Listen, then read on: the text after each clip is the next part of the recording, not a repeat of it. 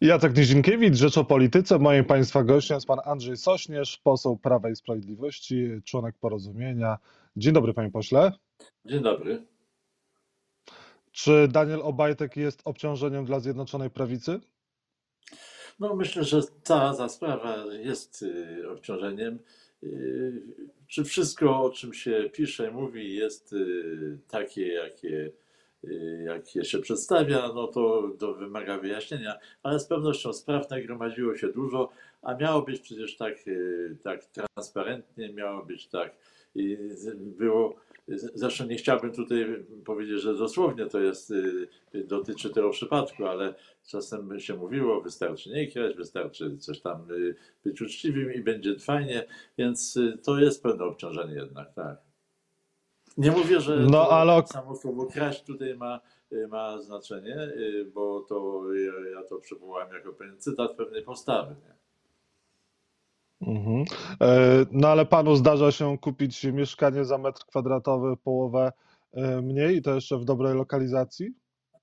No, no, nie, no niestety nie miałem y, takich możliwości, okazji w ostatnim czasie. Zresztą nie mam potrzeby kupowania mieszkania, więc nie. Y, ale to nie dlatego mówię, że nie, bo, bo po prostu nie, nie byłem w tej sytuacji. Natomiast y, gdybym miał okazję coś okazyjnie kupić, z pewnością bym z tego skorzystał. Tylko czy te okazje są aż tak częste i szczęśliwe, no fajnie jest, kiedy okazja się na to y, trafi, ale, ale życie mało kiedy daje takie radosne, y, radosne zdarzenia. No właśnie, niektórym daje radosne zda- zdarzenia, bo okazuje się, że pan Daniel Obajtek ma kilkanaście nieruchomości, jest młodym człowiekiem. Pierwsze nieruchomości to naprawdę drogie kupił już w wieku dwudziestu paru lat, jako bardzo młody e, człowiek. No a e, chyba może się okazać, że nie do końca e, to się pokrywa z finansami. Zresztą też okazuje się, że te oświadczenia majątkowe zarządów spółek Skarbu Państwa są nagle, one są, nie są jawne. To nie jest wszystko podejrzane? Nie wiem, no, w- wydaje się, że jest człowiekiem obrotnym, zapobiegliwym i to nie jest cecha, która musi być koniecznie źle oceniana. Jeśli to w skali państwa zastosować, to może też i dobrze. Natomiast no, jednak od, od, od sfery politycznej y, oczekuje się słusznie lub nie, że, że, że, że ta zapobiegliwość będzie troszkę miarkowana pewnymi takimi etycznymi walorami. No, no, no cóż, no, więcej na ten temat nie, nie jestem w stanie powiedzieć, bo nie znam szczegółów. Na pewno jest to, y, jest to y, wskazuje na, na pewne, y, stawia znak- znaki zapytania, bo tak bym powiedział. no. Czy Daniel Obajtek dla jasności sprawy, dla czystości, dla też do mm, dbania o standardy, które Prawo i Sprawiedliwość niejednokrotnie wcześniej ogłaszało, twierdząc, że no my jesteśmy z wyższej półki, jeżeli chodzi o te zasady, e, powinien się e, zawiesić do, do rozwiązania sprawy jako prezes Orlenu? No chyba jednak, e, chyba jednak tak, dlatego że właśnie e, chodzi o wyjaśnienie. Niekoniecznie wszystko musi się przecież w złą stronę e, e, okazać, że takim, że źle było, że coś nie tak. No tym niemniej jednak, jednak e, taki czas na, na wyjaśnienie byłby tutaj ws- wskazany. Mhm. E, A jak wyglądają wyjaśnienia w Zjednoczonej Prawicy? Czy wy w dalszym ciągu chcecie na przykład wprowadzić ten podatek od reklam, który miałby no jednak e, w dużej mierze zaszkodzić mediom, niezależnym mediom? No, nasza koalicja działa e, dość specyficznie. Koalicjanci e, niewiele wiedzą, czasem dziennikarze więcej, no może przesadziłem, ale, ale tu co dalej, nie wiem. My, nasze stanowisko e, porozumienia się póki co nie zmieniło. No i tyle. Więc jest, będziemy z pewnością e, przeciwko tak, takim rozwiązaniom. Y, Bo to oczywiście można sprzedawać pod szyldem, będziemy na wielkich tropić. Zresztą w ogóle takie wzbudzanie y, nieprzyjaznych uczuć do tych, którym się wiedzie lepiej, to też jest y, no to, to, dość, to dość łatwo mówić. O, ten ma dużo, no to mu weźmiemy. Nie jestem tu oczywiście za monopolem i za dużych koncernów medialnych, tylko że czasem te właśnie duże koncerny to sobie, lub duży, duży, wielcy gracze na rynku dają sobie radę z, przy różnych przepisach. A naj, naj, najbardziej cierpi ten, który jest, y, ma niewielkie zasoby finansowe, y, jest takim średniakiem albo małym, no to on musi wpłacić wszystko. A duzi to zawsze sobie dadzą jakoś radę. Więc nie wiem, czy rozwiązania ustawowe, które będą niby tam miały uderzać w duże firmy, nie uderzą tak naprawdę w małe firmy i oni najbardziej Mhm. ucierpią. Jestem generalnie przeciwko podnoszeniu podatków, bo pieniądze w rękach urzędników zawsze są potem no, gorzej wydawane niż, niż pieniądze, które ktoś na własne potrzeby wydaje. Panie pośle, a jeżeli chodzi o kwestie bieżące, jeżeli chodzi o Zjednoczoną Prawicę, to Paweł Kukiz byłby mile widziany przez Was e, w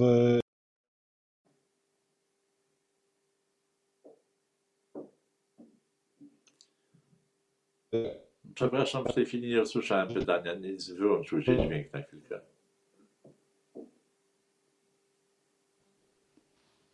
Halo, halo? No teraz słyszę. Czy słyszymy się widzimy? Tak, tak. Teraz Słyszymy się, widzimy, zeszliśmy, zeszliśmy z anteny, także za chwilę wracamy. Tak. Dobrze.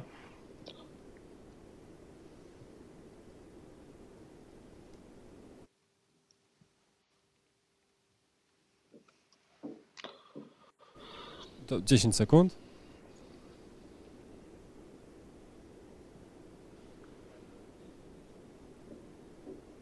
Uwaga, 3, 2, 1. Czy Paweł Kukiz byłby mile widziany w Zjednoczonej Prawicy w koalicji rządowej? Y, Kukiz nie rozmawia z porozumieniem. To mielibyśmy tutaj więcej informacji. Czy się toczą rozmowy y, z Prawem i Sprawiedliwością? Y, Być może. No, każde wzmocnienie, każda partia chętnie przyjmie i się będzie, będzie zadowolona. Więc z pewnością y, nasi koalicjanci, jeśli tam te rozmowy się toczą i taka szansa byłaby, będą, będą zadowoleni.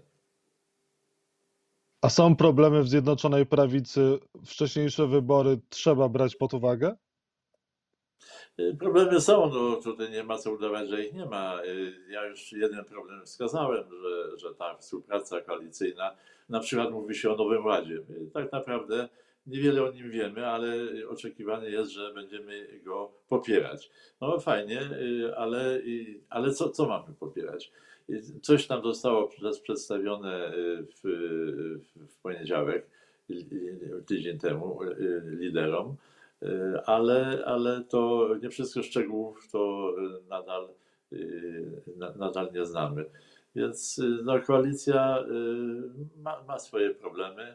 I Myślę, że z wyborami y, y, przyspieszonymi trzeba się y, liczyć, choć nie jest to oczywiście przesądzone, ale takie głosy co jakiś czas, czy to w formie pogróżek, że no to jak nie to, to my panu zrobimy wybory, czy to w formie rzeczywistej oceny sytuacji y, pojawiają się, więc y, nie jest to wykluczone, chociaż nie do końca wiadomo, y, gdzie będą beneficjenci takiego. Y, Gdyby ci beneficjenci byli jasno, jasno określeni, pewnie by się takie wybory już dawno y, odbyły i byłoby to y, przewidywalny wynik. A tutaj to jest taka loteria w tej chwili w Polsce, że, że właściwie no, czasem ja pytam znajomych, no a dobra, no jak skoro się wam nie podoba aktualny rząd, no to kto? No, kto na premiera? I już zaczyna się problem. Właściwie mało kto jest w stanie wskazać dobrych kandydatów na, na zmianę, więc y, tu, tu, tu jest duży problem. Y, Takie wybory to y, niby nadzieja, ale też i niebezpieczeństwo. Tym niemniej myślę, że można się z tym liczyć. Zjednoczona Prawica przez lata mówiła, że rzecznikiem praw obywatelskich nie może być polityk, nie może być człowiek zbliżony do żadnego z ugrupowań partyjnych, a tymczasem wysuwacie na e, kandydata na rzecznika praw obywatelskich posła. Posła Prawa i Sprawiedliwości, pana Wróblewskiego. Czy porozumienie poprze kandydaturę pana Wróblewskiego na rzecznika praw obywatelskich? No tutaj nie- mam y, specjalnych zastrzeżeń, chociaż może, może i, tak. No wiele się w Polsce mówi? Mówi się o trójpodziale władzy, który w Polsce nie istnieje i nie tylko w Polsce o, o, od lat. Jeśli poseł może być y, ministrem, no to nie ma trójpodziału władzy. No a gdy, gdy temat ruszyć, no to nie, nie, to trójpodział władzy tylko dotyczy sądownictwa, a tam też tam e, to tak nie, y, nie, nie wygląda, jeśli, jeśli dyskutujemy o tym. Więc również e, złamanie różnych innych zasad kiedyś tam głoszonych no nie jest tutaj aż takim kuriozum, kiedy zasadnicza sprawa tak zwanego trójpodziału władzy, który, który to trójpodział wszyscy bronią, ale wszyscy go nie przestrzegają. Więc, więc to tak, taka trochę też czasem y, paradoksalna sytuacja. Y, ważne, jaka to jest osoba.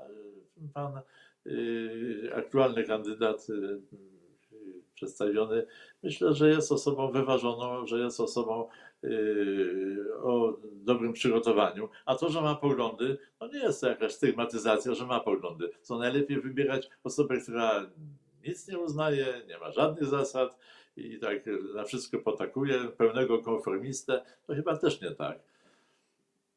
No ale jest przedstawicielem partii, jest politykiem e, Prawa i Sprawiedliwości, więc polityk Prawa i Sprawiedliwości może bronić e, obywateli przed e, instytucjami, chociażby publicznymi, rządowymi? No rzeczywiście, to jeśli, jeśli, jeśli nie wyjdzie z tej roli polityka, no to rzeczywiście jest takie zagrożenie, ale to, że ktoś jest y, niby bezpartyjny, a potem i, i tak i tak, y, gdy, się przyjrzymy różnym rzecznikom, to oni zawsze no, mieli jakieś poglądy, reprezentowali y, lub bardziej sprzyjali takiej lub innej opcji. Taka pełna niezależność to troszkę utopia, ale oczywiście chcielibyśmy, żeby maksymalnie możliwa taka bezstronność była y, realizowana. No więc ja tutaj widząc, y, dość luźno znając kandydata, y, ufam, że jednak byłby, wyszedł z roli funkcjonariusza partyjnego. Bardziej myślę, że trzymałby się własnych poglądów. Jeżeli chodzi o Nowy Ład, o którym Pan wspomniał wcześniej, Wy w porozumieniu nie wiecie tak naprawdę, co to będzie, co będzie w tym Nowym Ładzie. I to jest program, bo ten program jest ogłaszany jako program rządowy, a tymczasem w spocie ogłaszającym go był tylko Jarosław Kaczyński i Mateusz Morawiecki. Co z porozumieniem, co z Solidarną Polską? Wy to macie tylko poprzeć w ciemno in blanco? No mniej więcej tak jak Pan mówił, coś tam e, oczywiście wiemy, ma być y, podwyższona stawka, y, y, no, ten próg podatkowy podniesiony, te środki wolne od podatku, więc, więc coś tam o, o zdrowiu, tym się zawsze bardziej interesuje, przecieka, ale, ale nie wszystko, więc nie wiem, niby podobno ma być ta ustawa o upaństwowieniu szpitali czy ten, ten, ten pomysł miał być zarzucony, ale jak się potem zorientowałem, to zarzucony, że nie upaństwowienie, a, a komercjalizacja to jest najbardziej kuriozalne, czyli spółki, w których 51% ma y, skarb państwa. Y, Swoją drogą komercjalizacja była kiedyś wyklinana, prawda, jako, a, to, a to de facto, jeśli to mają być spółki, to będzie. Ale to są takie szczątki informacji, które y, do, do, docierają, więc no, nie jest to zbyt y, chwalebny sposób y, uzyskania poparcia w, w gronie własnym, a cóż dopiero y, na zewnątrz. No niektórzy traktują to jako, jako już ewentualnie program wyborczy i dlatego tak prezentowany jest głównie przez Prawo i Sprawiedliwość. No czy to prawda, czy tylko plotka, to nie wiemy. No właśnie, jeżeli chodzi o ratyfikację Unijnego Funduszu Odbudowy, to może się skończyć tym, że te pieniądze będą ostatecznie przeznaczane w taki sposób, e, żeby Sprawiedliwości opłaciło się to przed kolejnymi wyborami? Y, No, nie można wykluczyć. Oczywiście każdy dobry program to też i dobry program wyborczy. Y, Tu, tu, tu jak gdyby jest pewny junktim, jeśli to będzie dobrze pomyślany sposób wydania pieniędzy, no to, no to on będzie też, y, będzie też przydatny przy ewentualnych y, wyborach. No to nie jest dziwne. Ale no, czy tak będzie, czy nie? Przede wszystkim, czy to będzie dobry program. Czy, bo, bo, też, bo też jest drugi problem. jeśli coś będzie pomyślane głównie pod kątem, żeby się podobać, to niekoniecznie musi być dobre z punktu widzenia e, gospodarczego y, i też i gospodarczego i w ogóle koncepcyjnego. Więc zobaczymy. Panie pośle, czy szpitale tymczasowe sprawdziły się? To był dobry pomysł? To, że trzeba dodatkowe miejsca szpitalne, to było oczywiste i rząd w tym zakresie podjął działania. I, I z tego punktu widzenia dobrze, że w tym kierunku zostały podjęte działania. Natomiast realizacja jest, y, mogła być moim zdaniem lepsza, bo takie przykłady mieliśmy w Polsce i o tym mówiłem. I to y, trudnością uruchomienia takich wielkich szpitali, y, te trudności można było przewidzieć, bo one wymagają pracowników, to jest oczywiste, załogi, a mamy przecież problemy z zabezpieczeniem pełnego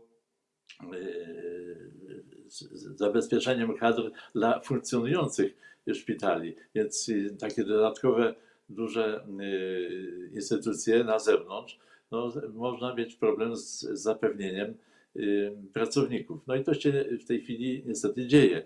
Ja jako przykład innej drogi pokazywałem przykład szpitala w Bolesławcu. Proszę zobaczyć, jak on funkcjonuje.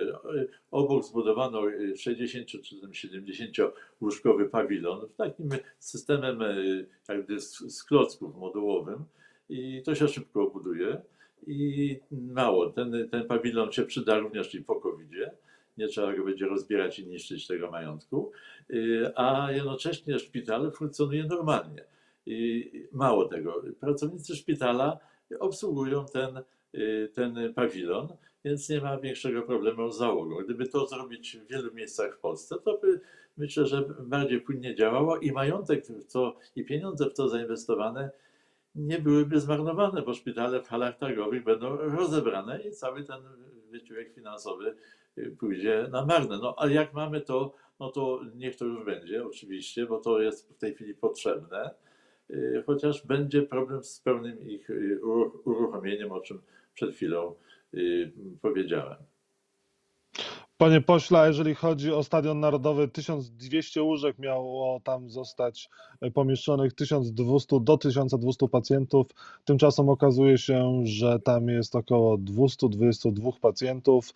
E, najcięższych przypadków nie można e, tam leczyć, a w Warszawie w ciągu 24 godzin proszono szpitale, trzy szpitale, żeby znalazły miejsce dla chorych. No jak ta organizacja wygląda? No więc właśnie, to jest to, co powiedziałem. Taki wielki szpital będzie trudno uruchomić. Y, Zresztą w Warszawie to i tak może być jeszcze łatwiej, a też są problemy, y, no bo tu y, pracowników medycznych jest wielu, ale oni są gdzieś, każdy z kimś, gdzieś tam związany ze swoim obiektem.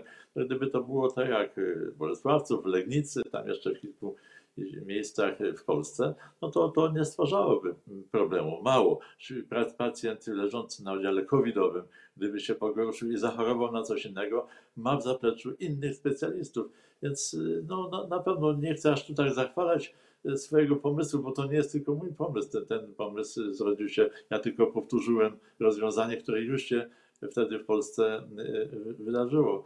Więc y, no, no, no, ta- tak, tak będzie. I to też jest tutaj pewna manipulacja przy, przy y, informowaniu o tych szpitalach tymczasowych. Mówicie, o, on jest w pełni obłożony. Uruchomiliśmy 200 łóżek, no i 200 jest wypełnionych. No ale tam jest jeszcze 1000 łóżek do wypełnienia.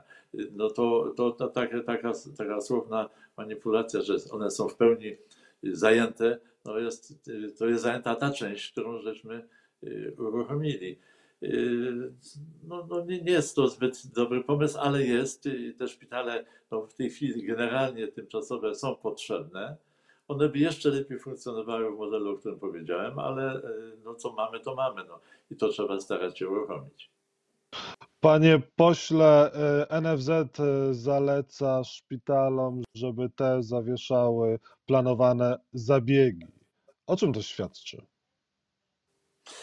No właśnie, znów wracam do tego samego wątku. Gdyby szpital funkcjonował normalnie obok pawilon, no nie, nie trzeba byłoby zawieszać zabiegów. Jeżeli zamieniamy istniejący oddział w szpitalu na inny oddział, no to go trzeba tam jakoś, nawet chwilowo jego działalność zawiesić i zrobić miejsca y, na ojomach i na y, oddziałach intensywnej terapii do, y, dla innych y, pacjentów, ewentualnych pacjentów covidowych. No, y, tutaj, tutaj to jest, to jest, te ruchy są konieczne w sytuacji, jaka w tej chwili w Polsce istnieje. Tutaj się nic nie wymyśli na, na szybko z dnia na dzień i taki ruch y, był konieczny. Czy on nie był do uniknięcia, no to jest właśnie dyskusja no troszkę takie g- gdybanie, ale, ale y, moim zdaniem można było inaczej, ale, ale jest jak jest. Więc teraz rząd i NFZ tak musi y, zrobić. Nie jest to dobre, bo już wiedzieliśmy o tym, że pacjenci chorujący na inne schorzenia są troszeczkę no, zaniedbani. Wprawdzie mówi się, na szczęście, zresztą to jest logiczne, żeby tylko te zabiegi, które są planowe i nie, nie wymagają natychmiastowej, inte- y, natychmiastowego przeprowadzenia, no bo planowy zabieg sam z siebie, wiadomo, nie jest zabiegiem nagłym, więc te zabiegi czasem rzeczywiście mogą poczekać yy, yy, na, yy, na, na, swoją kolej, ale, ale nie jest to, no, myślę, że można było inaczej. No, jest jak jest.